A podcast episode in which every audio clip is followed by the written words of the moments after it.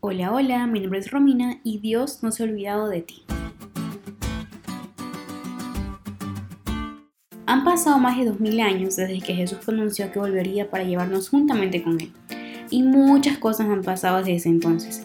Quizás el grito Cristo viene se ha vuelto una mera repetición en nuestra vida y no una frase que hace nuestro corazón vibrar. Podemos llegar a preguntarnos, ¿cuánto tiempo más tendremos que esperar a Jesús? ¿Cuánto tiempo más tendremos que seguir predicando sobre su venida? ¿Será que está demorando? Pero una cosa es cierta, todos nacimos con el deseo de la eternidad en nuestro corazón. Los problemas de este mundo nos duelen y nos hacen pensar en un lugar mejor, porque Dios plantó eso en nuestro corazón. Esta semana reflexionaremos sobre la promesa de la segunda venida de Jesús y su relevancia incluso para nuestra generación, tan distante de la época en que Jesús pronunció vendré otra vez. Vamos a leer el versículo Juan 14, 1, 2 y 3. No dejen que el corazón se les llene de angustia, confíen en Dios y confíen también en mí. En el lugar de mi Padre hay lugar más que suficiente. Si no fuera así, ¿acaso les habré dicho que voy a prepararles un lugar?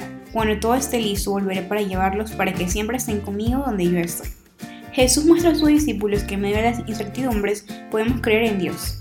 El miedo generalmente llega a la vida del ser humano cuando hay incertidumbres y áreas en nuestra vida que son atacadas, que salen de nuestro control. Nos angustiamos y pensamos que debemos tener una respuesta inmediata para los problemas, pero Dios nos dice que incluso en los momentos en que parece que no hay solución, tenemos la oportunidad de vivir sin temor.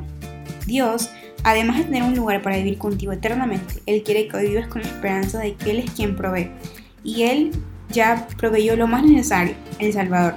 A pesar de que han pasado tantos siglos desde que Jesús ascendió, la promesa de su venida continúa siendo relevante incluso en la actualidad. ¿Por qué?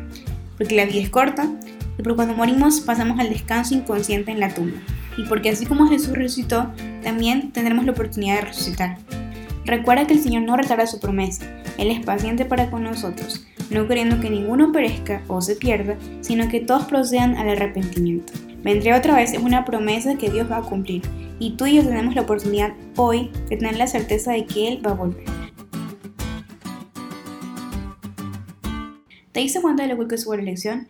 No te olvides de estudiar y compartir este podcast con todos tus amigos. Es todo por hoy, pero mañana tendremos otra oportunidad de estudiar juntos.